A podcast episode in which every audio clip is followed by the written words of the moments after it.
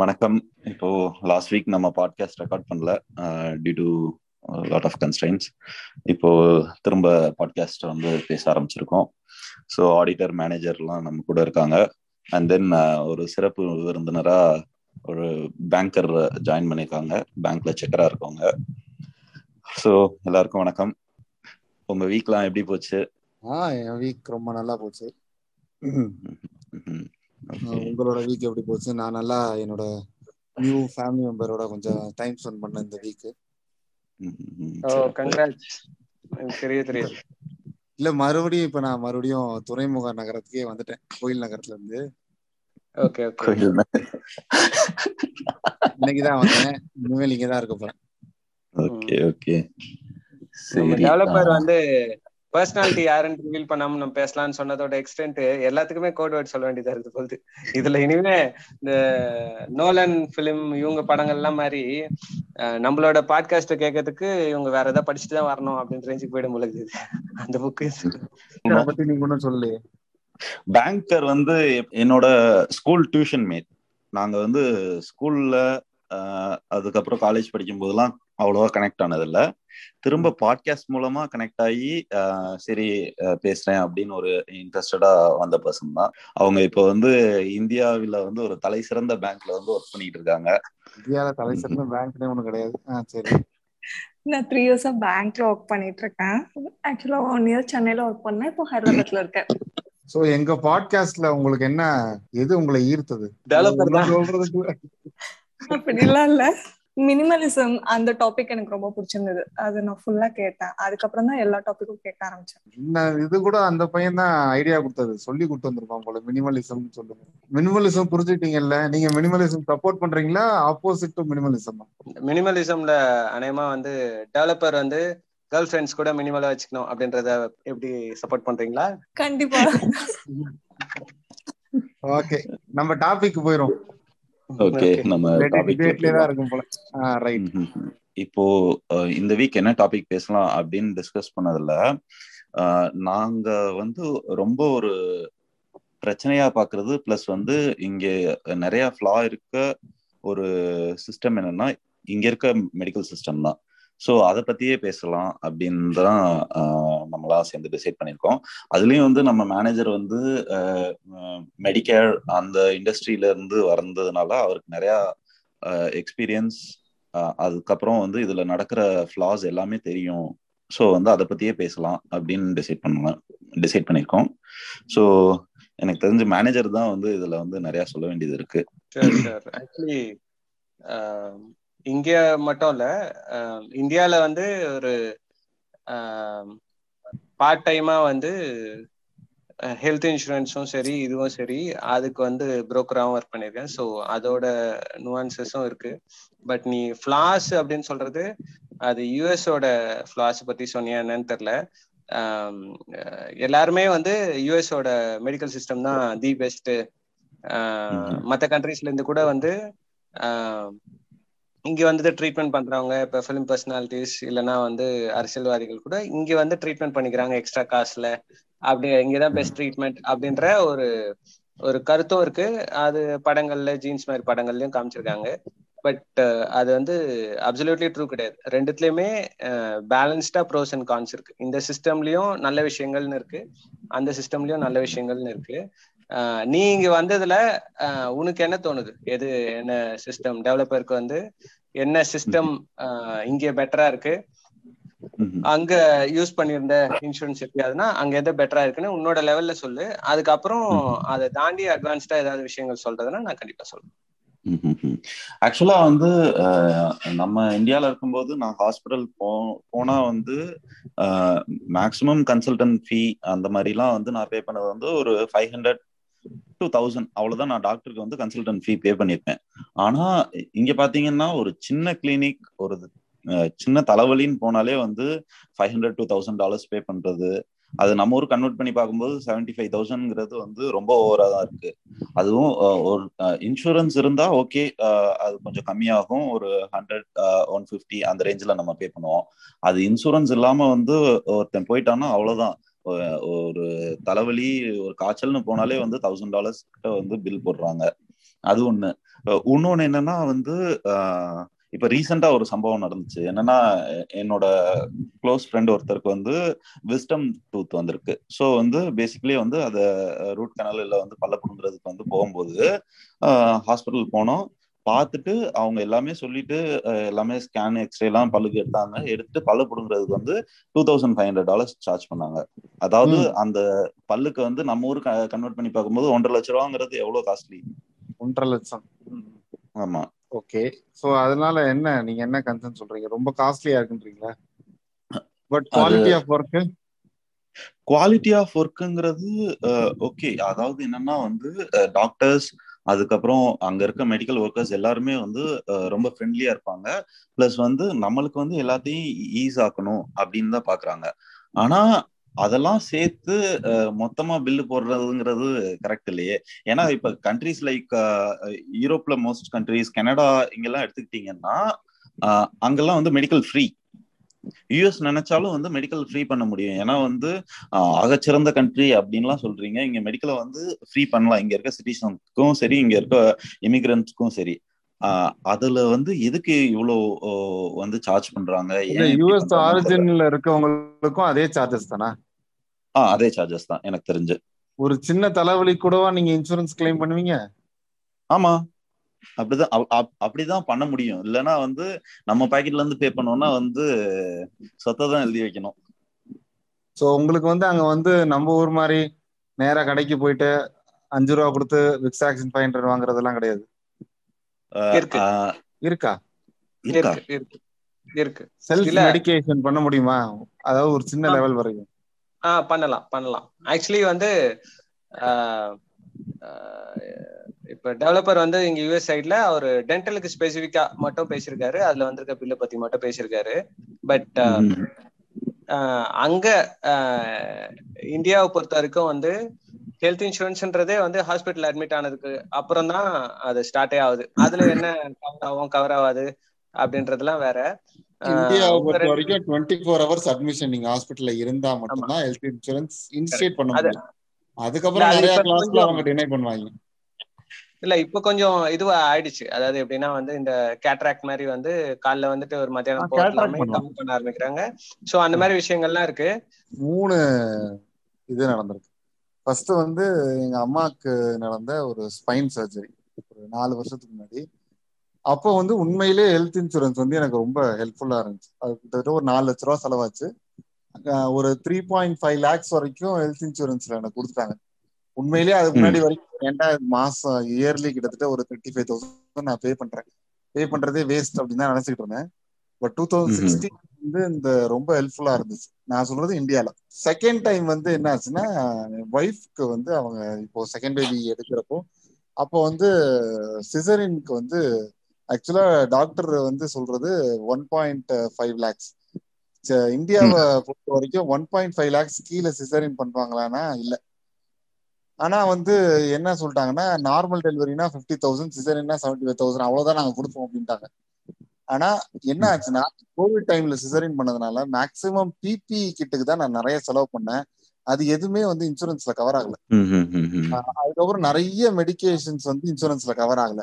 Only hospital அந்த bed அந்த surgery charges இவ்வளவுதான் இருந்தது. இன்னும் கூட அவங்க நிறைய கவர் பண்ணலாம். நிறைய பேமெண்ட் பண்றோம் கவர் பண்ணலாம்.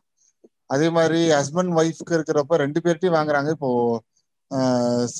டெலிவரிக்கு போறோம். இப்போ எனக்கு செவன்டி ஃபைவ் தௌசண்ட் தான் லிமிட்னா என் ஒய்ஃப் இதையும் சேர்த்து யூஸ் பண்ண அவங்க அலோவ் பண்ணலாம். ஆனா பண்ண மாட்டேங்கிறாங்க. ஏதாவது ஒரு இதுதான் அலோவ் பண்ணணும். அது கூட இவ்வளவுதான் லிமிட் சீல் பண்ணிடுறாங்க. தேர்டு வந்து இது ஒரு இன்சிடென்ட் தேர்டு வந்து நான் வந்து கொஞ்சம் செட்டில் விளையாடுறப்ப கீழே விழுந்துட்டேன். அப்போ வந்து எனக்கு சர்ஜரி இல்லாத ட்ரீட்மெண்ட் தான் நடந்துச்சு. அதாவது காலைல போவேன். பிசியோ பண்ணுவாங்க எலக்ட்ரோதெரபி பண்ணுவாங்க எல்லாம் பண்ணுவாங்க அட்மிஷன் கிடையாது. ஆனா அந்த ட்ரீட்மெண்ட்டுக்கு நான் மொத்தமா கிட்டத்தட்ட ஒரு ஐம்பதாயிரம் ரூபாய் செலவு பண்ணேன். ஆனா அது வந்து கிளைம்ல வரல. ஏன்னா நீங்க வந்து அட்மிஷன் போடல அப்படின்ட்டாங்க. ஈவன் பில் இருந்தாலும் கிளைம்ல வரல. ஓகே வந்து நிறைய இஷ்யூஸ் இருக்கு. இன்சூரன்ஸ் கிளைமிங்ல என்னோட எக்ஸ்பீரியன்ஸ் இது வரைக்கும் எதுவும் இல்ல. லைக் என்னோட கசின் வந்து கிளைம் பண்ணாங்க. ஆனா அவங்களோட எக்ஸ்பீரியன்ஸும் ரொம்ப பேடா தான் இருந்தது. ஸோ அவங்க இன்சூரன்ஸ் பே பண்ணிட்டு இருக்கும்போது எங்களோட மாமாக்கு லைக் ஒரு ஆக்சிடென்ட் நடந்தது. ஸோ அந்த இன்சூரன்ஸ் கவரேஜ்ல ஆக்சிடென்ட்ஸ்க்கான அந்த கிளைம் வந்து அவங்களால பண்ண முடியல. லைக் ப்ரீமியம் அமௌண்ட் அவங்க பே பண்ணிட்டு இருந்தாங்க. பட் அந்த கிளைம்ல வந்து அமௌண்ட் வந்து ஹாஃப் தான் வந்தது. இப்ப ஆஸ் பேங்கரா உங்க இதுலயும் ப்ராடக்ட்ஸ் எல்லாம் ஆஃபர் பண்ணுவீங்களா? அந்த சைட்ல இருந்திருக்கீங்களா நீங்க? ஆ இருந்திருக்கேன். ஆக்சுவலா ஒரு thirty four thirty two to thirty four illness வந்து நாங்க கிளைம் பண்ணலாம். ஓகே அதுல வந்து சர்டைன் டிசீசஸ்க்கு வந்து கிளைம் பண்ண முடியாது. ஸோ அந்த டிசீசஸும் இன்க்ளூட் பண்ணா அது கரெக்டா இருக்கும் அப்படின்ற மாதிரி என்னோட ஐடியா இப்போ ப்ரீவியஸா நம்ம வந்துட்டு ஒரு பர்சனுக்கு வந்து ஏதோ ஒரு டிசீஸ் டயக்னோசிஸ் ஆயிருக்குன்னா நெக்ஸ்ட் வந்து அவங்கனால அந்த ஹெல்த் இன்சூரன்ஸே எடுத்துக்க முடியாது. லைஃப் லாங் ஒரு பர்சனுக்கு டியூமர் இருக்கு டயக்னோஸ் ஆயிடுச்சு பட் அவங்க வந்து ஒரு ஹெல்த் இன்சூரன்ஸ் அப்ளை பண்ணணும்னா அதுக்கான அவங்க வந்து அந்த என்ன சொல்றது அதுக்கு அப்ளை பண்ண முடியாது. சரி இப்போ நான் அப்ளை பண்றேன். எனக்கு ஏதோ ஒரு டிசீஸ் டயக்னைஸ் ஆயிருக்கு. அது எப்படி உங்களுக்கு தெரியும்? சி ஃப்ரம் பேங்க் சைடு வந்து நாங்க டெஸ்ட் எல்லாமே எடுப்போம். சர்டன் டெஸ்டர்ஸ் அந்த இது எல்லாமே அது பாலிசி அந்த ரிப்போர்ட்ஸ் எல்லாமே இருக்கு. ஸோ அது எல்லாமே நீங்க ஃபில் பண்ணணும். சப்போஸ் லைக் நீங்க உங்களோட டயக்னோசிஸ் ரிப்போர்ட்டை வந்து நீங்க ஃபேக்கா மறைச்சு ஹெல்த் இன்சூரன்ஸ் கிளைம் பண்றீங்க. கிளைம் பண்ணதுக்கு அப்புறம் சர்டன் பாயிண்ட் ஆஃப் டைம்ல இது உங்களுக்கு ஆல்ரெடி இருந்திருக்கு அப்படின்னு தெரிய வந்துச்சுன்னா நீங்க பண்ண பிரீமியம் அமௌண்ட் எதுவுமே வந்து உங்களுக்கு கை கிடைக்காது. அதே வேற மாதிரி சொல்றதுன்னா இப்ப நிறைய இதுல வந்து டெஸ்டே பண்ணாம ஹெல்த் இன்சூரன்ஸ் கொடுக்கறதும் இருக்கு. சில ஏஜ் குரூப்ஸும் அந்த மாதிரிலாம் இருக்கு. பட் ஆனா வந்து இப்ப அந்த மாதிரி டிக்ளேர் பண்ணல. ஆனா ஒரு டாக்டர் கிட்ட போறீங்க. அப்ப அந்த டாக்டர் கிட்ட போய் நீங்க என்ன சொல்றீங்கன்னா இந்த மாதிரி எனக்கு எந்த பிரச்சனையும் இல்லைன்னு சொல்லியிருக்கேன். பட் ஆனா எனக்கு இந்த சினாரியா இருக்கு. இப்ப சுகர் இருக்கு அப்படின்னு சொல்லி சொல்றீங்கன்னா அதை அந்த டாக்டர் கிட்ட சொல்லிதான் ஆகணும். வேற வழியே கிடையாது. கரெக்டா அப்பதான் உங்க ட்ரீட்மெண்ட் உங்க லைஃப் அட் ரிஸ்க் அங்க. அப்ப நீங்க சொல்லும் போது அந்த டாக்டர் வந்து அத ரெக்கார்ட்ல எழுதிட்டாங்க. இந்த மாதிரி வந்து இவருக்கு சுகர் இருக்கு. அப்படின்னு சொல்லி எழுதிட்டாங்கன்னா வந்து உங்களோட பாலிசி இப்போ இவங்க பேங்கர் சொன்ன மாதிரி வந்து ப்ரீமியம் போனதுல இருந்து உங்களுக்கு எதுவுமே கவர் ஆகுதுல இருந்து ஃபியூச்சர்ல எந்த இன்சூரன்ஸுமே உங்களுக்கு பாலிசி கொடுக்காத அளவுக்கு அப்படி ஆயிடும். அதே அந்த டாக்டர் வந்து ரொம்ப க்ளோஸ் ஃபேமிலி மெம்பர் நான் வந்து உனக்கு ட்ரீட்மெண்ட் பண்றதை ஒரு சைட் பண்றேன். பட் ஆனா ரெக்கார்ட்ஸுக்கு வேற எழுதி கொடுக்குறேன்னா அவரோட மெடிக்கல் லைசன்ஸ் கேன்சல் ஆகிற வரைக்கும் பெரிய ரிஸ்க்லாம் இருக்கு. ஸோ அந்த டிக்ளேர் பண்ணாததோட ஒரு சின்ன விஷயம் வந்து எந்த லெவலுக்கு யாரா இருக்கலாம் ரிஸ்க் எடுக்கலாம் அப்படின்ற விஷயம் இருக்கு. அது விஷயம் புரிஞ்சவங்க டிக்ளேர் பண்ணுவாங்க. விஷயம் புரியாதவங்க டிக்ளேர் பண்ணாம விட்டு அப்புறம் இந்த அதோட நெகட்டிவ் எஃபெக்ட்ஸ் எல்லாம் பார்த்துட்டு இன்சூரன்ஸ் வேஸ்ட் அப்படின்ற ஒரு மெசேஜை எல்லாருக்கும் பொலிட்டிக்கலா சொல்ல ஆரம்பிச்சிடும் இல்ல அதான். நான் சொல்ல வந்தது எல்லா இடத்துலயும் ஒரு டிஸ்கிளைமர் இருக்கு. ஆனா அந்த டிஸ்கிளைமரை வந்து ஆட்ல எல்லாம் எப்படி சொல்றாங்க? அப்படியே எக்ஸ்பிரஸ் ஸ்பீட்ல ஃபாஸ்ட் ஃபார்வர்ட் பண்ண மாதிரி சொல்லி விட்டுறாங்க.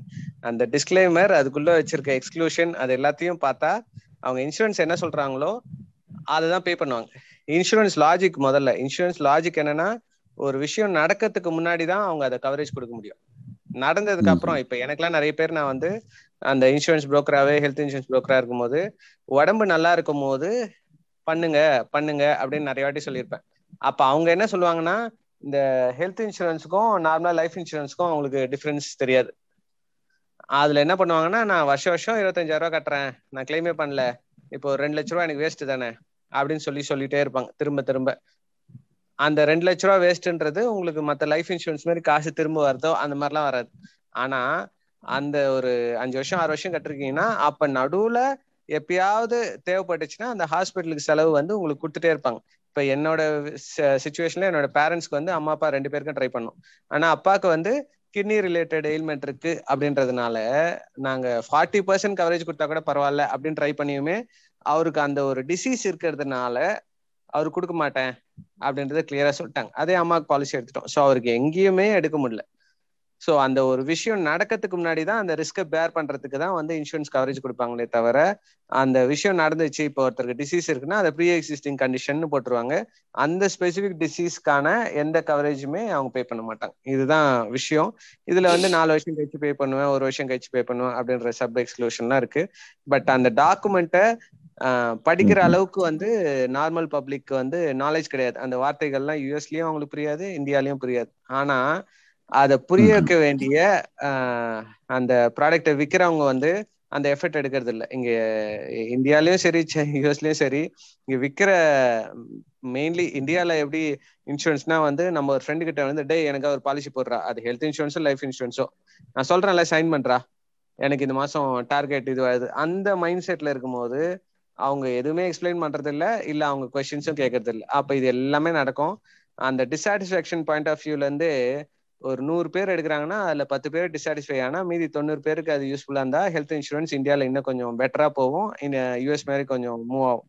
ஆனா எடுக்கிற நூறு பேர்ல வந்து இருபது பேர்த்துக்கு தான் அந்த விஷயம் புரிஞ்சு ஒழுங்கா பண்றாங்க. எயிட்டி பெர்சென்ட் வந்து இது வேஸ்ட்னு சொல்றாங்கன்னா அப்ப ஹெல்த் இன்சூரன்ஸ் அடுத்த ஸ்டெப் இந்தியாவில எடுத்து வைக்க முடியாது.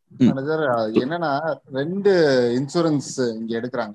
ஒன்னு வந்து மேண்டட்ரி இன்சூர் எடுக்கிறவங்க அதே மாதிரி வாலண்டரி எடுக்கிறவங்க. மேண்டேட்ரி என்னன்னா ஒரு கார்பரேட்ல போய் வேலைக்கு சேர்றோம்.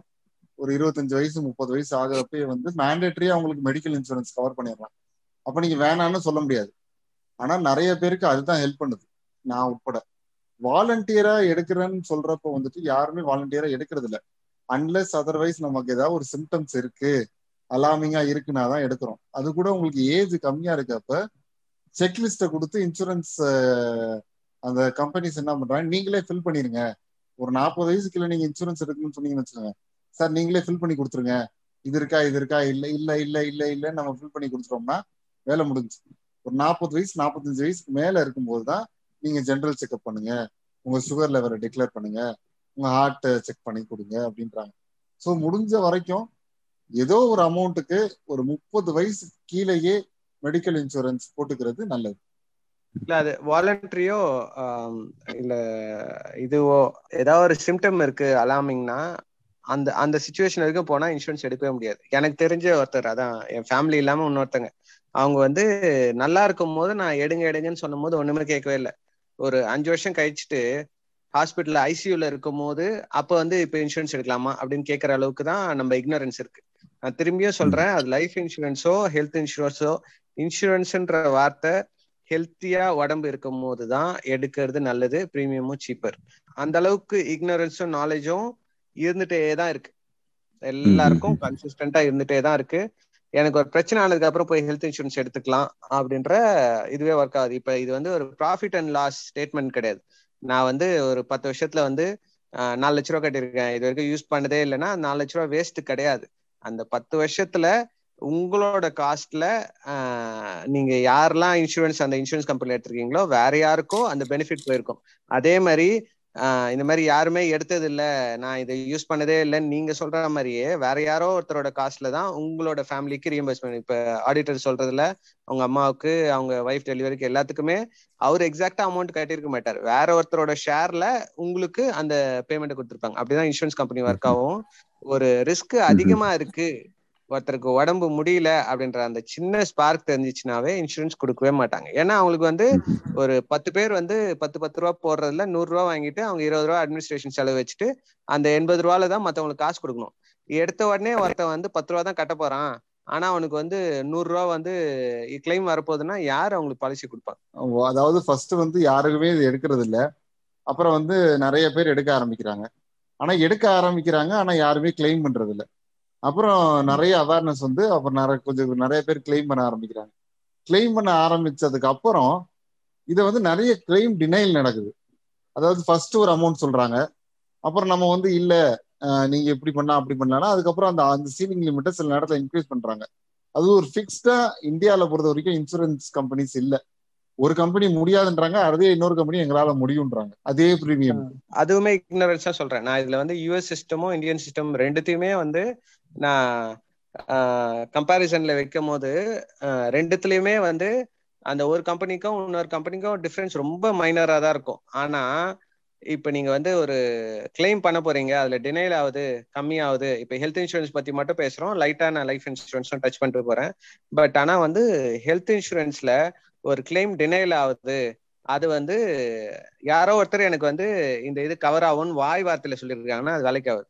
இப்ப நம்ம அக்ரிமெண்ட் உள்பட போடுறதுலாம் எதுக்கு?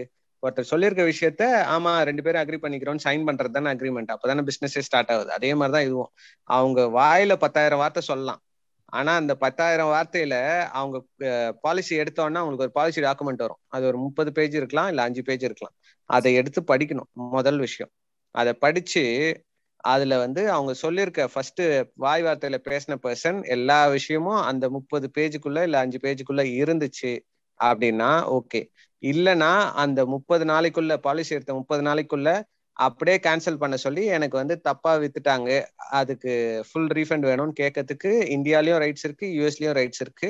அந்த முப்பது நாளுக்குள்ள நம்ம படிச்சு அவங்க சொன்ன விஷயங்கள்லாம் கரெக்டா இருக்குன்னு சொன்னதுக்கு அப்புறம் நீங்க ஹாஸ்பிட்டல்ல அட்மிட் ஆகி அந்த பாலிசி இது பண்ணும்போது அந்த எழுதிருக்க விஷயத்துக்கு சம்மந்தம் இல்லாம இல்ல கம்மியா பே பண்ணீங்கன்னா அதை எஸ்கலேட் பண்றதுக்கு இன்சூரன்ஸ் ஓம்புட்ஸ்மென் ஒரு இது இருக்கு. அது வந்து ஹையஸ்ட் லெவல் ஆஃப் எஸ்கலேஷன் அதுக்கு நடுவுல நிறைய இருக்கு. இந்தியால இந்த அரசியல் கோர்ட் இது எல்லாத்தையும் தாண்டி இந்த ஓம்புட்ஸ்மென் தனியா தான் இருக்காங்க. இவங்க இந்த செட்டில்மெண்ட்ஸ் எல்லாம் ஒழுங்கா தான் பண்ணிட்டு இருக்காங்க. நீங்க அந்த அளவுக்கு எடுத்துட்டு போனா. அந்த ஓம்புட்ஸ்மென் இப்ப நான் டாக்டருக்கு லைசன்ஸ் கேன்சல் ஆகிற அளவுக்கு ஒரு பெரிய லெவல் அத்தாரிட்டி ஒரு இன்சூரன்ஸ் ஒழுங்கா பே பண்ணல அப்படின்னா அது ஒரு பர்சனுக்கு ஒழுங்கா பே பண்ணல அப்படின்னு அவங்க ப்ரூவ் பண்ணாலுமே அந்த இன்சூரன்ஸ் கம்பெனியோட லைசன்ஸுமே கேன்சல் ஆகும். ஸோ அந்த அளவுக்கு அந்த ஓம்புட்ஸ்மேன் இன்னும் இந்தியால பவர்ஃபுல்லா தான் இருக்கு. ஆனா நான் சொல்றேன் இந்த ஃபுல் ப்ராசஸ்மே இத பண்ணலான்றது நிறைய பேருக்கு தெரியாது. அந்த ப்ராடக்ட் விற்கிறவங்களும் சொல்லி கொடுக்கறது கிடையாது அது எப்படி சொல்லி தருவாங்க? ஆனா எனக்கே அது அது சொல்லி கொடுத்து பண்றதுல அந்த இருபது பர்சன்ட்டுக்கு தான் வந்து இன்சூரன்ஸ் சாட்டிஸ்ஃபேக்ஷன் அப்படின்னு சொல்ற விஷயம். ஒரு நூறு பர்சன்ட் அளவுக்கு போலனாலும் ஒரு எயிட்டி நைன்டி பர்சன்ட்க்கு சாட்டிஸ்ஃபேக்ஷனா இருக்கும். இதுக்கு ரீசெண்டா ஒரு எக்ஸாம்பிளே நான் அந்த லைஃப் இன்சூரன்ஸ் ரெஃபரன்ஸ் சொல்ல வந்தது. யாரோ ஒருத்தர் எல்ஐசியை பத்தி வந்து ஃபேஸ்புக்ல ஏதோ சோஷியல் மீடியால போஸ்ட் போட்டிருந்தாங்க. அதாவது உங்களுக்கு மூணு வருஷம் தான் கட்டினேன் மீதி அமௌண்ட் கொடுக்க மாட்டேன்னு சொல்லிட்டாங்க. அப்படின்னு சொல்லி சொல்லும் போது அதுல ஒரு நூத்துக்கு தொண்ணூத்தஞ்சு பேர் வந்து எல்ஐசி திட்டி தான் போட்டிருந்தாங்க. ஆனா அந்த சோ கால்டு எல்ஐசியுமே அந்த இன்சூரன்ஸ் ஓம்பட்ஸ்மேனுக்கு போய் வந்து கேசஸ் எல்லாம் வந்து ஒரு சிங்கிள் பர்சன் எனக்கு வந்து ப்ரீமியம் நான் சொன்ன டைம்குள்ள எனக்கு கட்டலன்னு சொல்லி அவன் வந்து வெறும் பெனால்ட்டியாவே வந்து அவன் வந்து ரெண்டரை லட்ச ரூபா எல்லாம் வாங்கியிருக்கான். ஒரு ஒரு ஒரு சிங்கிள் பாலிசி ஓனர் ஓகேவா? ஆனா இந்த பேசுற தொண்ணூத்தஞ்சு சதவீதம் பீப்புள் எப்படின்னா வந்து முதல்ல அந்த லைஃப் இன்சூரன்ஸ் பாலிசில என்னன்னு படிக்கிறது இல்ல. லைஃப் இன்சூரன்ஸ் லாஜிக் எப்படின்னா வந்து இந்த ஹோம் லோன் மாதிரி தான் உங்களுக்கு எப்படின்னா ஆரம்பத்துல வந்து உங்களோட ப்ரீமியம்ல இருந்து வர காசு வந்து அட்மினிஸ்ட்ரேஷன் போயிட்டே இருக்கும். அதாவது அவங்க பிசினஸ் நடத்துறதுக்கு. ஒரு நாலஞ்சு வருஷம் தாண்டினதுக்கு அப்புறம் தான் உங்களுக்கு எக்ஸ்ட்ராவா பைசா கொடுக்க ஆரம்பிப்பாங்க. இவங்க அஞ்சு வருஷத்துக்குள்ள எடுத்தா இவ்வளவுதான் போக போகுதுன்னு முதல்ல காமிச்சிருப்பாங்க. ஒரு டேபிள் போட்டு இவ்வளவுதான் இதுவாக போகுது. அஞ்சு வருஷத்துக்குள்ள அஞ்சு வருஷத்துக்கு மேல உங்களால கட்ட முடியலன்னா பைசா எடுக்காதீங்க. பட் அந்த பாலிசியை அப்படியே விட்டுட்டு பத்து வருஷம் கழிச்சு எடுத்தீங்கன்னா உங்களுக்கு வர சான்சஸ் இருக்கு அப்படின்றதுலாம் இருக்கும். இவங்க யாருமே விஷயம் தெரியாமே அந்த இன்சூரன்ஸ்ன்ற கான்செப்டே அவ்வளவு மோசமாக்கி வச்சிருக்காங்க. இப்ப இவர் சொன்ன டெவலப்பர் சொன்ன எக்ஸாம்பிள்ல இந்த விஷயம் தெரிஞ்சவங்க என்ன பண்றாங்க? அதாவது எனக்கு என் ஃப்ரெண்ட்ஸ் கேட்டிருக்காங்க அவங்களுக்கு நான் சஜஸ்ட் பண்ணியிருக்கேன். அவங்களுமே அதுக்கப்புறம் நான் இந்த மாதிரி தெளிவா சொல்லும் போது எனக்கு வந்து இன்சூரன்ஸ் புரோக்கரா இந்தியாவில பண்றதுக்கான ஆசை காசு பைசா கிடையாது. இந்த அவேர்னஸ் ஏற்படுத்துறது தான் என்னோட காசு. அதனால இன்னமும் நான் அந்த புரோக்கர் வேலை பண்ணலனாலும் எனக்கு நிறைய டவுட்ஸ் கேட்பாங்க. இங்க இப்ப எக்ஸாம்பிளுக்கு யூஎஸ்ல அந்த டென்டல் இதுல நான் ஒருத்தருக்கு சொன்ன சஜஷன் வச்சு அவங்க என்ன பண்ணாங்கன்னா அவங்க டென்டல் பாலிசி எடுக்கல. டென்டல் பாலிசி யூஎஸ்ல வந்து சுத்தமா வேஸ்ட் அதுக்கு பதிலாக அவங்க என்ன பண்ணாங்கன்னா அந்த டென்டல் ட்ரீட்மெண்ட் தேவைப்படுது அப்படின்னு சொல்லி ஒரு யோசிக்கிற டைம்ல ஃப்ளைட்டு பிடிச்சி இந்தியா போய் ரூட் கேனல் எல்லாமே பண்ணிட்டு திரும்பி வந்துமே அந்த டென்டல் பாலிசியில அவங்க கட்ட வேண்டிய அமௌண்ட்டுக்கு ஒரு செவன்டி பர்சன்ட் கூட வரல. ஸோ அவங்க ஃபேமிலி எல்லாம் பார்த்துட்டு வந்து அது ஆகல. ஸோ எங்க எதை வந்து ஸ்மார்ட்டா பிளே பண்ணலான்றது அந்த ரூல்ஸ் தெரிஞ்சாதான் நம்ம விளையாட முடியும். ஓகே ஓகே இது இப்போ இன்சூரன்ஸ் பத்தி பேசிட்டோம்.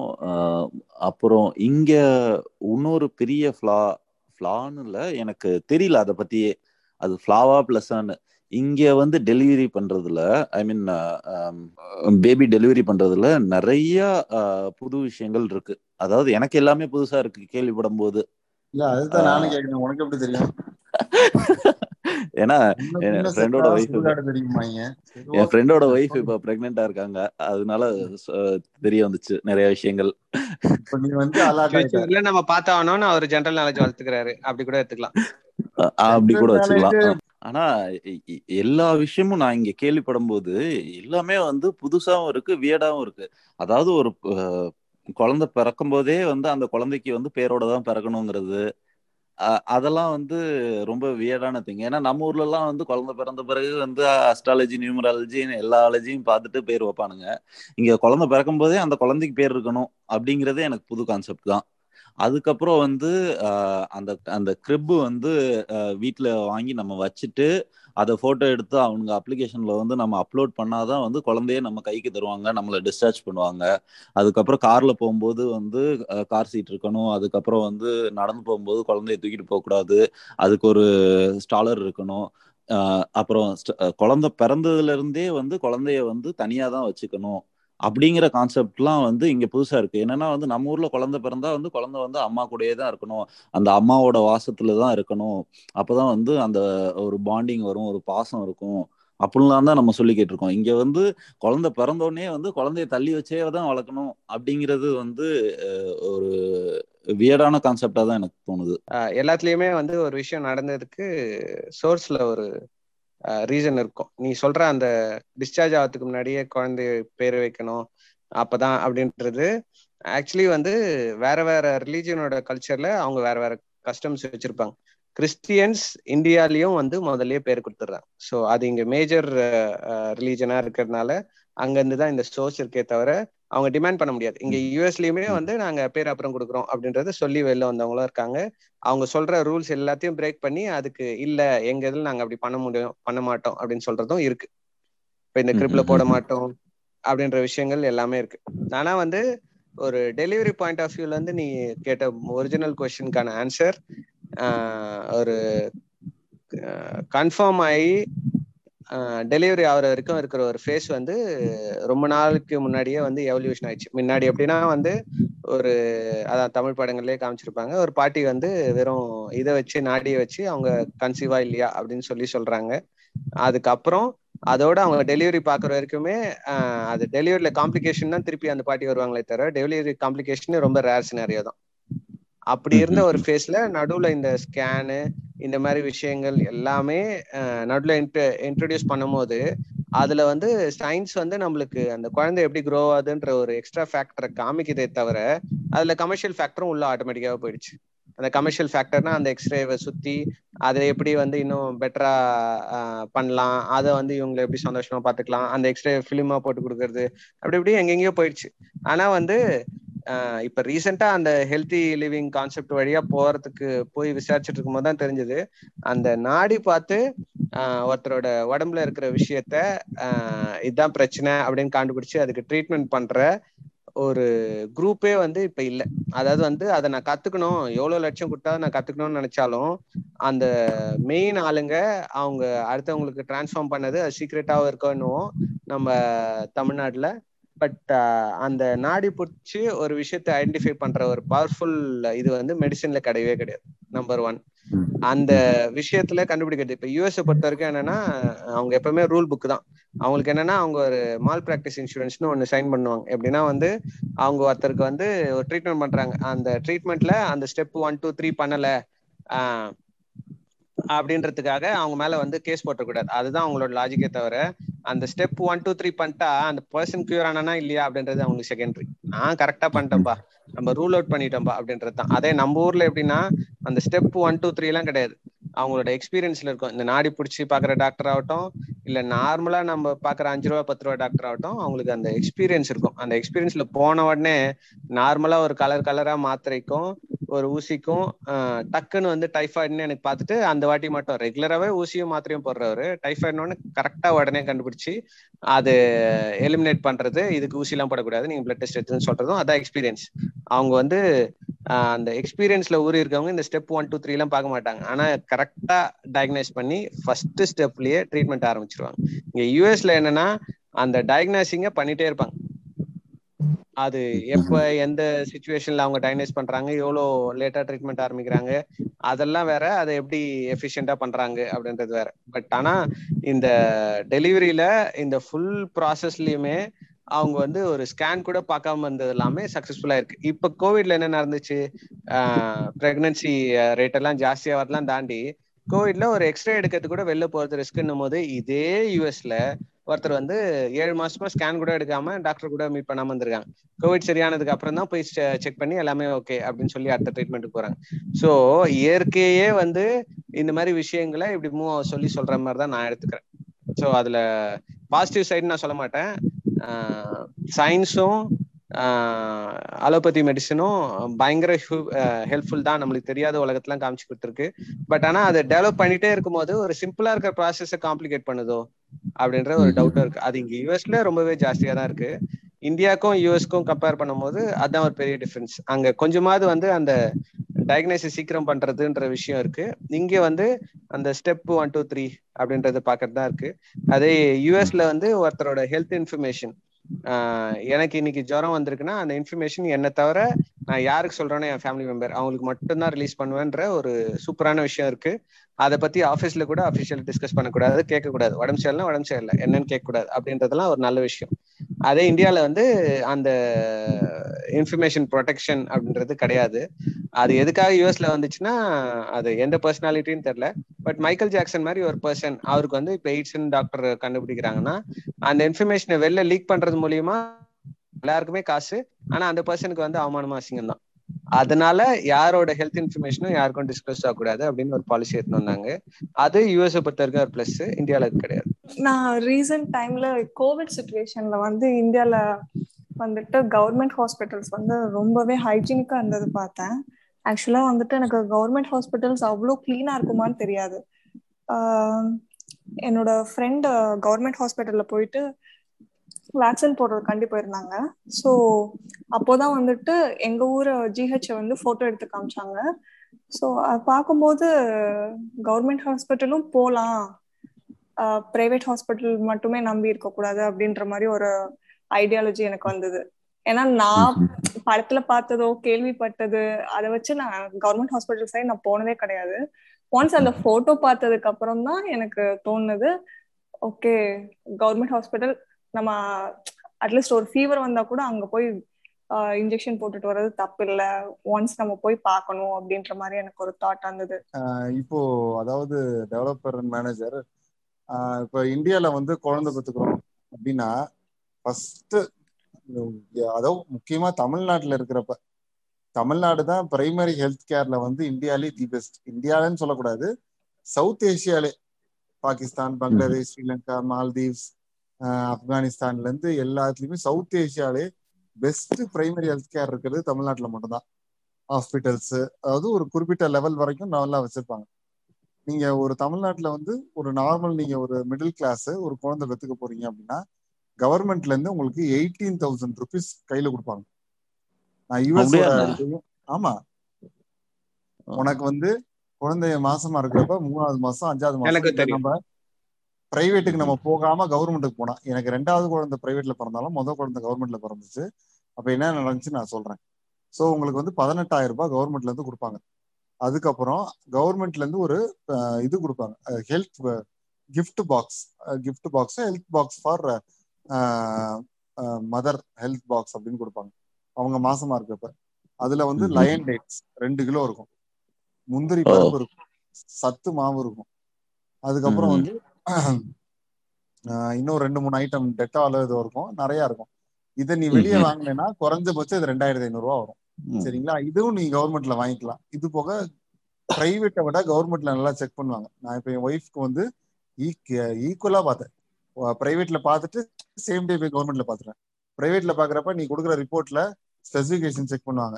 இதுல இருந்து இதுக்குள்ள இருக்கா? இல்லாட்டி இது நல்லா இல்ல? இதுக்கு இது இந்த டேப்லெட் இது நல்லா இருக்கா? அது நல்லா இருக்கு? கவர்மெண்ட்ல அப்படி கிடையாது. ஒரு நர்ஸ் வருவாங்க செவிலியர் வருவாங்க. வயிற்ற தொட்டு பார்த்து இந்த குழந்தை இப்படி இருக்கு அப்படி இருக்கு உனக்கு நீர் சத்து உள்ள இருக்கு தண்ணி இல்லை நீ நல்லா இருக்க நீ சரியா சாப்பிடல நீ காரம் சாப்பிட்ற எல்லாத்தையும் சொல்லிடுவாங்க. அவங்க சொல்றது எனக்கோட எக்ஸ்பீரியன்ஸ்ல ஒரு நைன்டி நைன் பர்சன்ட் ஏதாவது ரைட்டா தான் இருக்கு. அதனால பிரைவேட்ல செக் பண்ணி நாங்க கொடுக்கறத விட கவர்மெண்ட்ல போறப்ப எனக்கு நிறைய இருந்துச்சு. அதே மாதிரி இன்ஜெக்ஷன் பிரைவேட்ல நீங்க போனீங்கன்னா ஒன்றரை மாசம் மூணு மாசம் அஞ்சு மாசம் அப்படின்னு நிறைய இன்ஜெக்ஷன் சைக்கிள் இருக்கும். கவர்மெண்ட்ல அத்தனை இருக்காது. பிரைவேட்ல இருக்க இன்ஜெக்ஷன் நீங்க ஒரு வயசுல இருந்து ஏழு வயசு வரைக்கும் போட்டீங்கன்னா நம்ம ஊர் காசு குறைஞ்சபட்சம் ஒரு அறுபத்தஞ்சாயிரம் ரூபாய்ல இருந்து எண்பதாயிரம் ரூபாய் செலவாகும். நாலாயிரத்தி ஐநூறு மூவாயிரம் ஆறாயிரம் ரூபாய் கவர்மெண்ட்ல எல்லாமே ஃப்ரீ கவர்மெண்ட்ல போடுற இன்ஜெக்ஷன் நல்லாவும் இருக்கு. ஸோ தேவையில்லாம வீம்புக்கு போய் பிரைவேட்ல இல்லாம கவர் தமிழ்நாடு மாதிரி ஊர்ல இருக்கிறப்ப delivery at least for delivery கவர்மெண்ட்டை மூவ் பண்றது தப்பே இல்லை. ஓகே இது வந்து டெவலப்பர் கேட்ட அந்த அப்படியான்ற கேள்வியில தான் இதுக்கு ஆன்சரே இருக்கு. ஆக்சுவலி இந்தியா லேக் பண்றதுல என்னன்னா யூஎஸ்க்கும் இந்தியாவுக்கும் கம்பேர் பண்ணும்போது அது ஹெல்த் இன்சூரன்ஸ்னு இல்ல. ஓவராலாவே எங்க லேக் ஆகுதுன்னா இந்த இன்ஃபர்மேஷன் வந்து எல்லாருக்கும் தெளிவா புரியுற அளவுக்கு எல்லாருக்கும் கிடைக்கிற அளவுக்கு அவைலபிளா இல்ல. யூஎஸ்ல எதை பத்தினாலும் எங்கனாலும் நம்ம வெறும் சிஸ்டம் மூலியமாவே படிச்சு அந்த ரூல்ஸ் பாலிசி ஃபார்ம் எல்லாம் தெரிஞ்சுக்கலாம். அங்க வந்து அந்த information available for everybody to access அப்படின்றது பெருசா இல்ல. பட் அது சோஷியல் ஆக்டிவிஸ்ட்லாம் என்ன பண்ணுவாங்கன்னா ரைட் இன்ஃபர்மேஷன் ஆக்ட்ல ஒரு இதை போட்டாங்கன்னா பெட்டிஷன் போட்டாங்கன்னாவே ஆட்டோமேட்டிக்காவே இந்த இது சம்பந்தமா என்னென்ன பாலிசிஸ் இருக்கு பிரெக்னன்சி இது சம்மந்தமா என்னென்ன பாலிசிஸ் இருக்கு அப்படின்றதெல்லாம் அவங்களுக்கு கிடைக்குது. அது ஒண்ணுதான் பெரிய ரொம்ப அது சின்ன விஷயம் தான் பட் ரொம்ப பெரிய மைனஸ் அந்த கவர்மெண்ட் ஹாஸ்பிட்டல்ல இருக்கவங்க அந்த நர்ஸ் கூட வந்து ஆஹ் இந்த விஷயத்த கண்டுபிடிக்கிறாங்கன்னா அவங்களுக்கு எக்ஸ்பீரியன்ஸ் பிளஸ் வந்து அவங்க நாடி துடிப்பை வச்சு குழந்தையோட இதை வச்சு இதெல்லாம் கண்டுபிடிக்கிறதெல்லாம் தாண்டி ஒரு கிரிட்டிக்கல் இல்னஸ்க்காக வந்து ஆஹ் ஒருத்தர் ஒரு செகண்ட் அட்வைஸோ இல்லை பெஸ்ட் ட்ரீட்மெண்ட் எடுக்கணும்னா இன்னமும் சொல்ற ஒரு சின்ன லாஜிக் தமிழ்நாட்டுல ஸ்பெசிஃபிக்கா ஃபாலோ பண்றது என்னன்னா நம்ம ஜிஹெச்ல சர்வீஸ் பண்ற ஒரு டாக்டர் அவருக்கு இருக்கிற எக்ஸ்பீரியன்ஸும் எந்த ஒரு கிரிட்டிக்கல் சுச்சுவேஷன்லயும் ஃபாஸ்டா ரியாக்ட் பண்ணி அடுத்தடுத்த முடிவுகளை எடுக்கிறதும் அவங்கள அடிச்சுக்கவே முடியாது அப்படின்றத சொல்லி சொல்றாங்க. ஆனா அதே கவர்மெண்ட் ஹாஸ்பிட்டல்ல போய் உள்ள போய் அந்த ட்ரீட்மெண்ட்டை பண்றதுக்கு நிறைய பேர் யோசிக்கிறதுக்கு ஒருவேளை கிளைண்டினஸ் ரீசனா இருக்கலாம் இல்லைன்னா வந்து எல்லா எக்யூப்மெண்ட்ஸும் இருக்கான்னு ரீசன் இருக்கலாம். பட் ஆனா வந்து நம்ம உள்ள போவே யோசிக்கிறவங்க காசு இருக்கிறவங்க என்ன பண்றாங்கன்னா அதே கவர்மெண்ட் டாக்டர் வெளியில ஒரு கிளினிக்கும் பண்ணுவாரு இல்ல வேற ஒரு இடத்துல வந்து ஹாஸ்பிட்டல்ல விசிட்டும் பண்ணுவார். அங்க போய் அதே ட்ரீட்மெண்ட்டை பண்றாங்க ஆனா இன்னமும் ஒரு விஷயத்த கண்டுபிடிச்சு அது கரெக்டான ட்ரீட்மெண்ட்டை பண்றதுக்கு ஜிஹெச் டாக்டர்ஸ் தான் பெஸ்ட்ன்றது ஓரளவு எல்லாருமே அக்செப்ட் பண்ணிக்கிற ஒரு விஷயம் தான் இங்க வந்து இந்த கவர்மெண்ட் ஹாஸ்பிட்டல்ஸ் அப்படிங்கிற கான்செப்ட் இருக்கா? தெரியல. நீங்களே தெரியலங்கிறீங்க. இல்ல அப்படி இல்ல. இப்ப இந்த ஊரை பொறுத்த வரைக்கும் வந்து எல்லாமே இவங்க தான் கவர்மெண்ட் தான் காசு கொடுக்க போறாங்க. இந்த இன்சூரன்ஸ் மூலியமா தான் கவர் ஆக போகுது. அதான் நீ சொன்னதுதான். ஒரு என்ன சொல்ற ஜுரம்னா கூட போய் அதை இன்சூரன்ஸ் தான் கவர் பண்ண போகுது அப்படின்னும் போது கவர்மெண்ட் ஹாஸ்பிட்டல் எக்ஸிஸ்ட் ஆக வேண்டிய அவசியம் பெருசா இல்லை. இப்ப எப்படி கவர்மெண்ட் ஹாஸ்பிட்டல் இவங்க வச்சுக்கிறாங்கன்னா இப்ப நம்ம ஒரு ஸ்டேட்லயோ ஒரு சிட்டில இருக்கோம்னா அந்த சிட்டிக்கு ஒரு ஹாஸ்பிட்டல் பேர் இருக்கும். இந்த சிட்டி ஆஃப் ஷெனாய் ஹாஸ்பிட்டல் அப்படின்னு இருக்கும். ஆனா அது வந்து ஃபுல்லி ஸ்டேட் ஃபண்டட் அந்த ஸ்டேட் ஃபண்ட் பண்ணதாகவும் இருக்கலாம். இல்ல மிக்சர் ஆஃப் டிஃப்ரெண்ட் ஆர்கனைசேஷன்ஸா இருக்கலாம். ஸோ ஒரு கம்ப்ளீட்லி கவர்மெண்ட் ஹாஸ்பிட்டல்ன்ற வார்த்தையை அந்த கவர்மெண்ட் ஹாஸ்பிட்டல்ன்ற வார்த்தையை நம்ம இங்க யூஸ் பண்ணாம இருக்கிறதுக்கு காரணம் அந்தந்த இடத்துக்கு என்னென்ன தேவையோ அதுக்கு ஏற்ற மாதிரி வச்சிருக்காங்க. ஆனா வந்து அந்த கவர்மெண்ட் ஹாஸ்பிட்டலுக்கும் சரி பிரைவேட் ஹாஸ்பிட்டலும் சே பண்றது பே பண்றது ஒரே இன்சூரன்ஸ் தான்.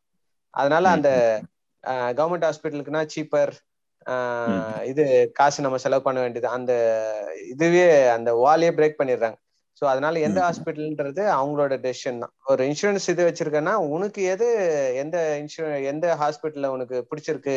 இல்ல உன்னோட ஃபேவரட் டாக்டர் எங்க வராங்க? அங்க போய் நீ ட்ரீட்மெண்ட் பண்ணிக்கலாம்.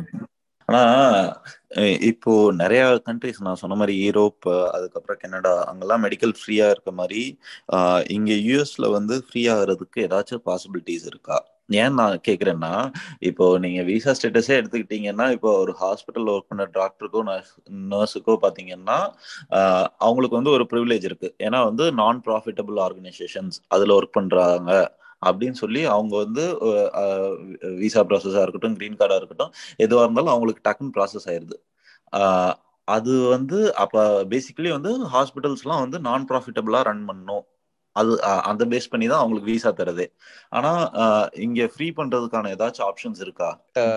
இங்க யூஎஸ்ஏ பொறுத்த வரைக்கும் சில பேர் ஃப்ரீன்னு சொல்லிப்பாங்க. அது விஷயம் தெரியாம.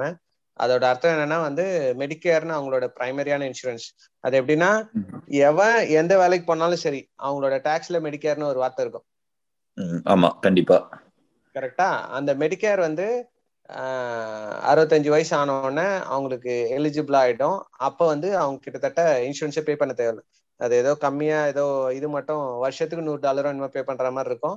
அதுல நம்மளுக்கு கிடைக்கிற எல்லா பெனிஃபிட்ஸுமே அவங்களுக்கும் கிடைச்சிரும். பட் ஆனால் வந்து ஒரு ஓரத்தில் டேக்ஸ் வந்து நம்ம பே பண்ணிகிட்டே தான் இருப்போம். இப்போ இந்தியாலேயே பார்த்தீங்கன்னா வந்து நம்மளோட இதில் வந்து ஜிஎஸ்டிலாம் வரதுக்கு முன்னாடி எஜுகேஷன் செஸ் டேக்ஸ்னு ஒன்று இருக்குது அந்த எஜுகேஷன் டேக்ஸில் இருக்கிற அமௌண்ட் எடுத்துகிட்டு போய் தான் நம்மளோட கவர்மெண்ட் ஸ்கூல்லாம் நடக்குது. அந்த கவர்மெண்ட் ஸ்கூல் எப்படி நடக்கணுன்றத ஒரு பப்ளிக் அட்வைசரி மாதிரி எல்லா கவர்மெண்ட் ஸ்கூலுக்கும் ஒரு இது இருக்கு. அது பேர் என்னது? ஒரு ஒரு அட்வைசரி மாதிரி அந்த பப்ளிக் ஸ்கூலுக்கு ஒரு இது இருக்கு. அது வந்து பேரண்ட்ஸ் தான் அதை நடத்தணும். நடத்தி அவங்க பேரண்ட்ஸ் மீட்டிங் போட்டு இந்த ஸ்கூல்ல இந்த விஷயங்கள்லாம் இருக்கு இதெல்லாம் இது ஒர்க் ஆகல அப்படின்னு சொல்லி அவங்க எடுக்கிற முடிவுல தான் இந்த கவர்மெண்ட் ஸ்கூல்ஸே நடக்கணும். ஆனா இந்த டாக்ஸ் இங்க போகுது இந்த மணி அந்த மணினால தான் வந்து நம்ம வந்து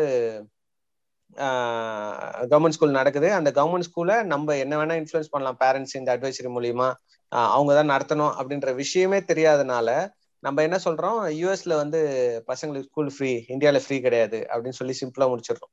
ஆனா ரெண்டு இடத்துலயும் ஒரே லாஜிக் தான். இங்க வந்து கொடுக்குற டாக்ஸ் மூலியமா தான் இந்த இது நடக்குது. அதனால நம்ம எல்லா விஷயங்களையும் முடிவு எடுத்து நல்லா நடத்த முடியும் அப்படின்றது இவங்களுக்கு தெரியும்.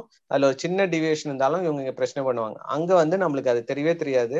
நம்ம என்ன சொல்றோம்? கவர்மெண்ட் ஸ்கூல் ஃப்ரீனாலும் அங்க சேர்க்கறதே கிடையாது. அதனால அந்த கம்பேரிசன் அதே மாதிரி தான் அந்த அதே லெவலுக்கு கனடாலையும் வந்து சர்ஜரிஸ்லாம் வந்து இந்த மெடிக்கேர் கீழே தான் வருது கண்டிப்பா. பட் ஓவராலா வந்து ஹெல்த் கேர் ஃப்ரீயான்றத நான் பார்த்துட்டு சொல்றேன் மற்ற இதுக்குள்ள. ஆனா ஹெல்த் கேர் ஃப்ரீன்றது ஹெல்த் கேர் எஜுகேஷனும் ஃப்ரீயா இருக்கணும் அப்படின்றது ஒரு டிபேட்டபிள் டாபிக் தான். ஏன்னா ரெண்டுத்துலயுமே வந்து ரொம்ப குரூஷியலான ரெண்டு ஒர்க்கர்ஸ் இருக்காங்க. Health care workers and teachers இவங்க ரெண்டு பேரும் நல்லா பே பண்ணணும் அப்படின்னா வந்து ஆப்வியஸ்லி டேக்ஸ்ல இருந்து பெரிய அமௌண்ட்டா போய் அது பே பண்ணணும். பொதுவா பொதுமக்களோட கருத்து ஏன் பெர்ஸ்பெக்டிவ்ல இருந்து என்னன்னா வந்து இது ரெண்டுத்துக்கும் ஒரு சேலரிட் பர்சனா நான் என் டேக்ஸ்ல காசு கொடுக்க ரெடி ஆனா இந்த ரெண்டு சிஸ்டமும் நல்லா ஒர்க் ஆகணும். அவ்வளவுதான் எனக்கு தேவை. அப்போ வந்து அதை ஃப்ரீனும் சொல்லிக்கலாம் பட் என் டேக்ஸ் மணில எஃபிஷியன்டா நடத்துக்கணும்னு சொல்லிக்கலாம். ஸோ அதை போத்திக்கிட்டு படுத்தாலும் ஒன்று தான் படுத்துட்டு போத்தினாலும் ஒன்று தான் எப்படி புரிஞ்சுக்கிறாங்க அப்படின்ற பாயிண்ட்டை பொறுத்து தான் அந்த ஃப்ரீன்ற வார்த்தைக்குள்ள இருக்கிற டிஸ்லேமஸை நம்ம படிச்சு புரிஞ்சுக்கிட்டா கம்பேரிசனும் பண்ணலாம். அதே மாதிரி நம்ம நம்ம ஊர்ல எடுத்துட்டு வரணும்னா என்னெல்லாம் பண்ணணும் அப்படின்ற விஷயத்தையும் பேசலாம். எனக்கு தெரிஞ்சு அதான் நம்ம ஊருக்கு ஹெல்த் கேர்ன்ற டாப்பிக்கை டச் பண்ணது மூலியமா இன்ஃபர்மேஷன் ஆக்சசிபிளா இருக்கணும். அது எல்லாருமே படிச்சு தெரிஞ்சுக்கணும். ஒரு விஷயத்த இப்ப ஒரு யாராவது உனக்கு லேண்ட் எழுதி கொடுக்குறாங்க இல்ல ஏதாவது பண்றாங்கன்னா அது ஒரு வீட்டு ரெண்ட் எடுத்தாலுமே நான் ஃபுல்லா படிக்கிறோம்ல. ஏன்னா ரெண்ட் முடிச்சுட்டு போகும்போது அதுல ஏதாவது பிரச்சனைனா அந்த அக்ரிமெண்ட் இருக்கிறது படி தான் கோர்ட்ல ஒர்க் ஆகும். அந்த மாதிரி தான் ஒரு இன்சூரன்ஸ் எடுக்கிறதா இருந்தா எது வந்தாலும் ஃபுல்லா படிக்கணும். அதுதான் எனக்கு தெரிஞ்சு. அதுல ஒரு டவுட் இருந்துச்சுன்னா அடுத்தது என்ன பண்ணணும்? இப்போ கூகுள் வந்ததுக்கு அப்புறம் இன்னும் நிறைய இன்ஃபர்மேஷன் ஆக்சசிபிளா தான் இருக்கு இந்தியால. கவர்மெண்ட்ஸே வெப்சைட் எல்லாம் போட ஆரம்பிச்சிட்டாங்க. அதுல நிறைய யூஸ்ஃபுல்லா இருக்கு. ஸோ அந்த விஷயத்த ஆக்சஸ் பண்ணா ஹெல்த் கேரும் இந்தியால பெட்டர் ஆகலாம். அந்த ஃப்ரீன்ற வார்த்தைக்கு கிட்டத்தட்ட பக்கத்துல எங்கேயாவது எடுத்துட்டு போகலாம். அதாவது ஸோ இந்தியால வந்து ஹெல்த் கேர் ஃப்ரீயா பண்ணுங்க அப்படின்றது எல்லாம் இது ஒன்றும் இல்லை. இந்தியால ஹெல்த் கேர் நல்லா ஃப்ரீயாவே இருக்கு. ஒன்று நம்ம வந்து கொஞ்சம் கொஞ்சம் நான் கவர்மெண்ட் ஹாஸ்பிட்டல் போறேன்றத கௌரவ குறைச்சல் இல்லாம போகணும். நான் வந்து ஒரு இருபத்தஞ்சு வயசு வரைக்கும் கவர்மெண்ட் ஹாஸ்பிட்டல் போனதே கிடையாது. கவர்மெண்ட் ஹாஸ்பிட்டல் பிறந்தேன். அதுக்கப்புறம் இருபத்தஞ்சு வயசு வரைக்கும் போனதில்லை. ஆனா ஒரு லெவலுக்கு அப்புறம் நான் போனதுக்கு அப்புறம் இந்த ஃபெசிலிட்டிலாம் நம்ம ஏன் யூஸ் பண்ணல? அப்படின்னு யோசிச்சு நான் இப்போ நிறைய போயிருக்கேன். இப்போ சமீபமாக போறேன். மேக்ஸிமம் கவர்மெண்ட் ஹாஸ்பிட்டல் யூஸ் பண்ண நான் ட்ரை பண்றேன். அதே மாதிரி கவர்மெண்ட் ஹாஸ்பிட்டல் யூஸ் பண்றவங்க வந்துட்டு நம்ம யூஸ் பண்ணி முடிச்சிட்டோம். அடுத்தவங்க வந்து என்ன பண்ண போறான்னு இல்லாம அந்த இடத்த கொஞ்சம் நல்லா வச்சுக்கணும். அதனாலதான் கவர்மெண்ட் ஹாஸ்பிட்டலுக்குள்ள யாரும் வரதில்லை. ஸோ வந்து ரொம்ப கிளீனா வச்சுக்க வேண்டியது பேஷண்ட்ஸோட கடமையும் பேஷண்ட்ஸை பார்க்க போறவங்களோட கடமையும் கூட தான் அது ரொம்ப நான் சொல்றது எல்லாமே இந்தியால. அதை நீங்க வச்சுக்கிட்டீங்கன்னா அதே மாதிரி இந்தியால வந்து மற்ற ஸ்டேட்டை பத்தி எனக்கு தெரியல. தமிழ்நாடை பொறுத்த வரைக்கும் கவர்மெண்ட் இன்சூரன்ஸ் அதாவது கலைஞர் காப்பீட்டு கழகம் திட்டம் அப்படின்றது அது ஓரளவுக்கு நிறைய டிசீஸை கவர் பண்றாங்க. எனக்கு தெரிஞ்சு அதுல இப்ப நெக்ஸ்ட் அவங்க வந்து டயாலிசிஸ் கூட கவர் பண்ண போறாங்க. இன்னொரு சிக்ஸ் மந்த்ஸ்க்குள்ள அந்த ஆர்டர் போட போறாங்க. ஸோ டயாலிசிஸ் கவர் பண்றாங்கன்னா அதெல்லாம் பெரிய மூவ் அது. ஸோ அதனால வந்து முடிஞ்ச அளவுக்கு வந்து கலைஞர் காப்பீட்டு திட்டம் எடுத்து வச்சுக்கிறது நல்லது.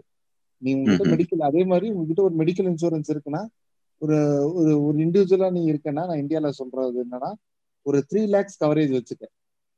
இல்ல உனக்கு வந்து ஒரு ஒரு குழந்தை ஒரு ஒய்ஃப் ஒரு குழந்தை இருக்காங்கன்னா ஒரு ஃபைவ் லேக்ஸ் வச்சுக்க.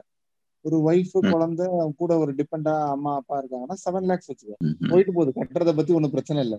அதே மாதிரி எடுத்தோடனே எல்லாத்துக்கும் அலோபதி போடாம முடிஞ்ச அளவுக்கு எல்லா சித்தா ஆயுர்வேதா ஹோமியோபதி அக்கு எதுனாலும் எல்லாத்துக்கும் ஈக்குவல் இம்பார்ட்டன்ஸ் கொடுத்து எல்லாம் பண் எல்லாத்தையும் ட்ரை பண்ணலாம். எல்லா ஃபார்ம் ஆஃப் மெடிசனும் வளர்ந்தா தான் அலோபதியில் இருக்கிற ப்ராப்ளம்ஸ் வந்து செட்டில் ஆகும். நம்ம only depend with English medicine allopathy போயிட்டோம்னா இப்படிதான் இருக்கும். இன்சூரன்ஸ் ஏஜென்சியை வந்து I think insurance agency coming under IRDA insurance regulatory development அத்தாரிட்டின்னு நினைக்கிறேன் இந்தியால. அதுவா இல்ல ஆம்பட்சன் மாதிரி அவர் நம்ம மேனேஜர்ஸ் தான் தெரியல. ஸோ அவங்களும் வந்து இதை ரெகுலேட் பண்ணி இன்னும் நல்லா ரெகுலேட் பண்ணி முடிஞ்ச அளவுக்கு கவரேஜ் கொடுக்க ட்ரை பண்ணணும். ஸோ நான் ப்ராஃபிட்டபிள் ஆர்கனைசேஷன் லைக் யூஎஸ் யூஎஸ்ல கூட நான் ப்ராஃபிட்டபிள் சொல்ற ஆர்கனைசேஷன் சொல்ற நிறைய ஆர்கனைசேஷன் நான் ப்ராஃபிட்டபிள் கிடையாது. Non profitable among some burden community some some community தான் அவங்க. மற்றபடி எல்லாமே profitable organisation non profitable organisations எல்லாம் ரன் பண்ண முடியாது.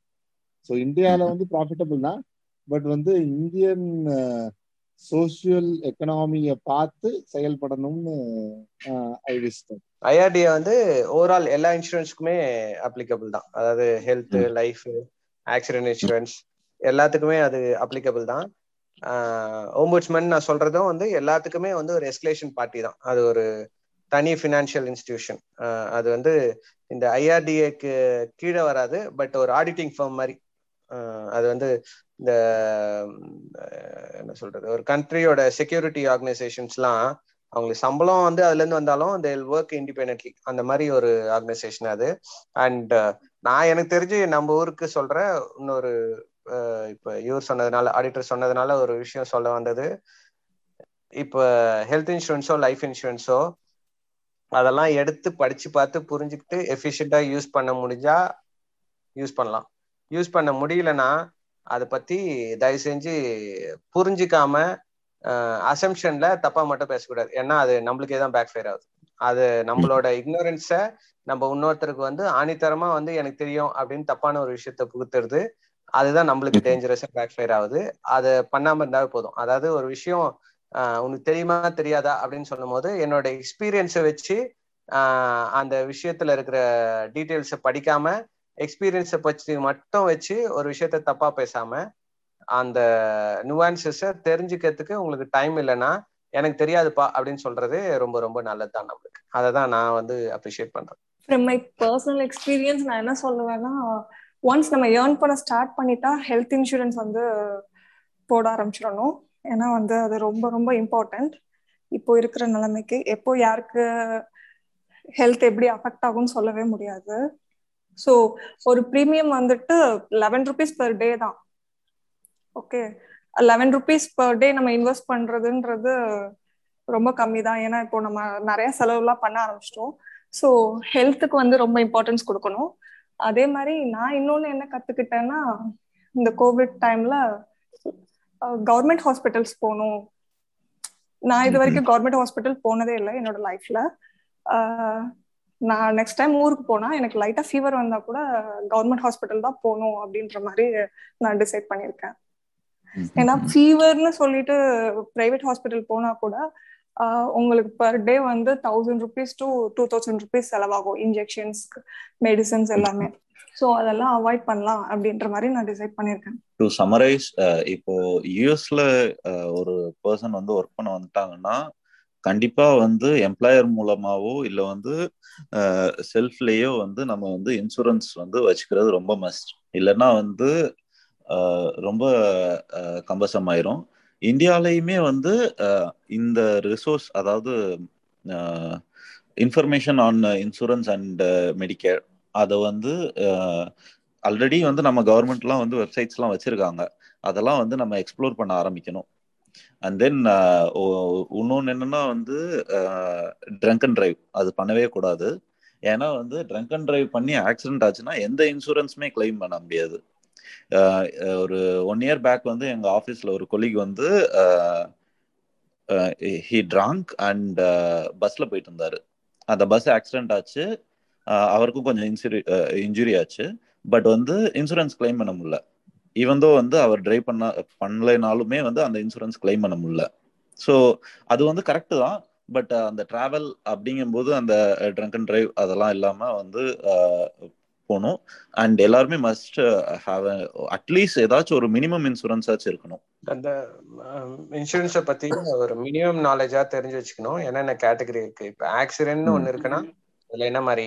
ஹெல்த்னு ஒண்ணு இருக்கு லைஃப்னு ஒண்ணு இருக்கு டேர்ம்னு ஒண்ணு இருக்கு அதுக்குள்ள. இது என்னன்னு பேசிக்கா தெரிஞ்சுக்கிறது ரொம்பவே ஹெல்ப்ஃபுல்லா இருக்கும். அந்த லாஜிக் தான். இப்ப நான் ஃபர்ஸ்ட் ஃபர்ஸ்ட் சொன்னது இப்ப நம்ம நாலு பேர் இருக்கோம் இந்த கால்ல இந்த நாலு பேர் இருக்கிற கால்ல வந்து நாலு பேரை சேர்ந்து நூறு ரூபா போட்டு ஒரு பாலிசி எடுத்திருக்கோம்னா அந்த நானூறு ரூபாவையும் எடுத்து ஒருத்தர் தண்ணி அடிச்சுட்டு போய் பைக்ல விழுந்து அவனுக்கு அடிப்பட்டானா அது கொடுக்கறதுக்கு நம்ம மூணு பேர் விரும்புவோமா? அந்த நியாயத்தை நம்ம இன்சூரன்ஸ் கம்பெனிக்கும் கொடுக்கணும். அண்ட் அதை புரிஞ்சுக்க ஆரம்பிச்சாவே வந்து இன்சூரன்ஸ் ஏன் இந்த விஷயத்த போடுறாங்கன்றதுலாம் புரியும்.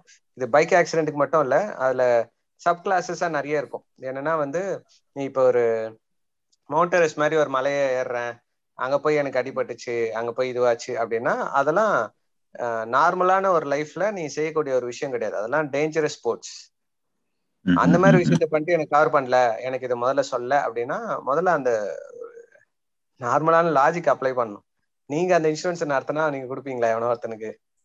ஒருத்தன் நார்மலா லைஃப நடத்திட்டு இருக்கான் டெய்லி ஆஃபீஸ் போயிட்டு வந்துட்டு இருக்கான். அவனுக்கு வந்து ஏதாவது நடக்குது அப்படின்னா அதை சப்போர்ட் பண்றதுக்கு தான் இன்சூரன்ஸ் நான் எல்லா ரூல்ஸையும் பிரேக் பண்ணுவேன். ஆனா இன்சூரன்ஸ் வந்து கவர் பண்ணணும். அந்த ரூல்ஸையும் நான் தெரிஞ்சுக்க மாட்டேன் அப்படின்னு தெரிஞ்சுக்கிறது ஒரு என்ன சொல்றது ஒரு நியாயத்தராசுல வந்து ரெண்டு சைடும் வந்து வெயிட் ஈக்குவலா இல்ல. இன்சூரன்ஸை சப்போர்ட் பண்றதுக்காக இவ்வளோ விஷயத்த நான் சொல்ல நான் சமரைஸ் பண்ணிட்டு திருப்பி திருப்பி சொல்ற விஷயம் என்னன்னா தப்பு பண்றவங்களும் இருக்கலாம் ஏமாத்துறவங்களும் இருக்கலாம். நம்மளுக்கு விஷயத்த சொல்லி கொடுக்காமயே ப்ராடக்ட் விற்கிறவங்களும் இருக்கலாம். பட் ஆனா அந்த விஷயத்த ஒழுங்கா படிச்சு தெரிஞ்சுக்க வேண்டியது நம்மளோட கடமை.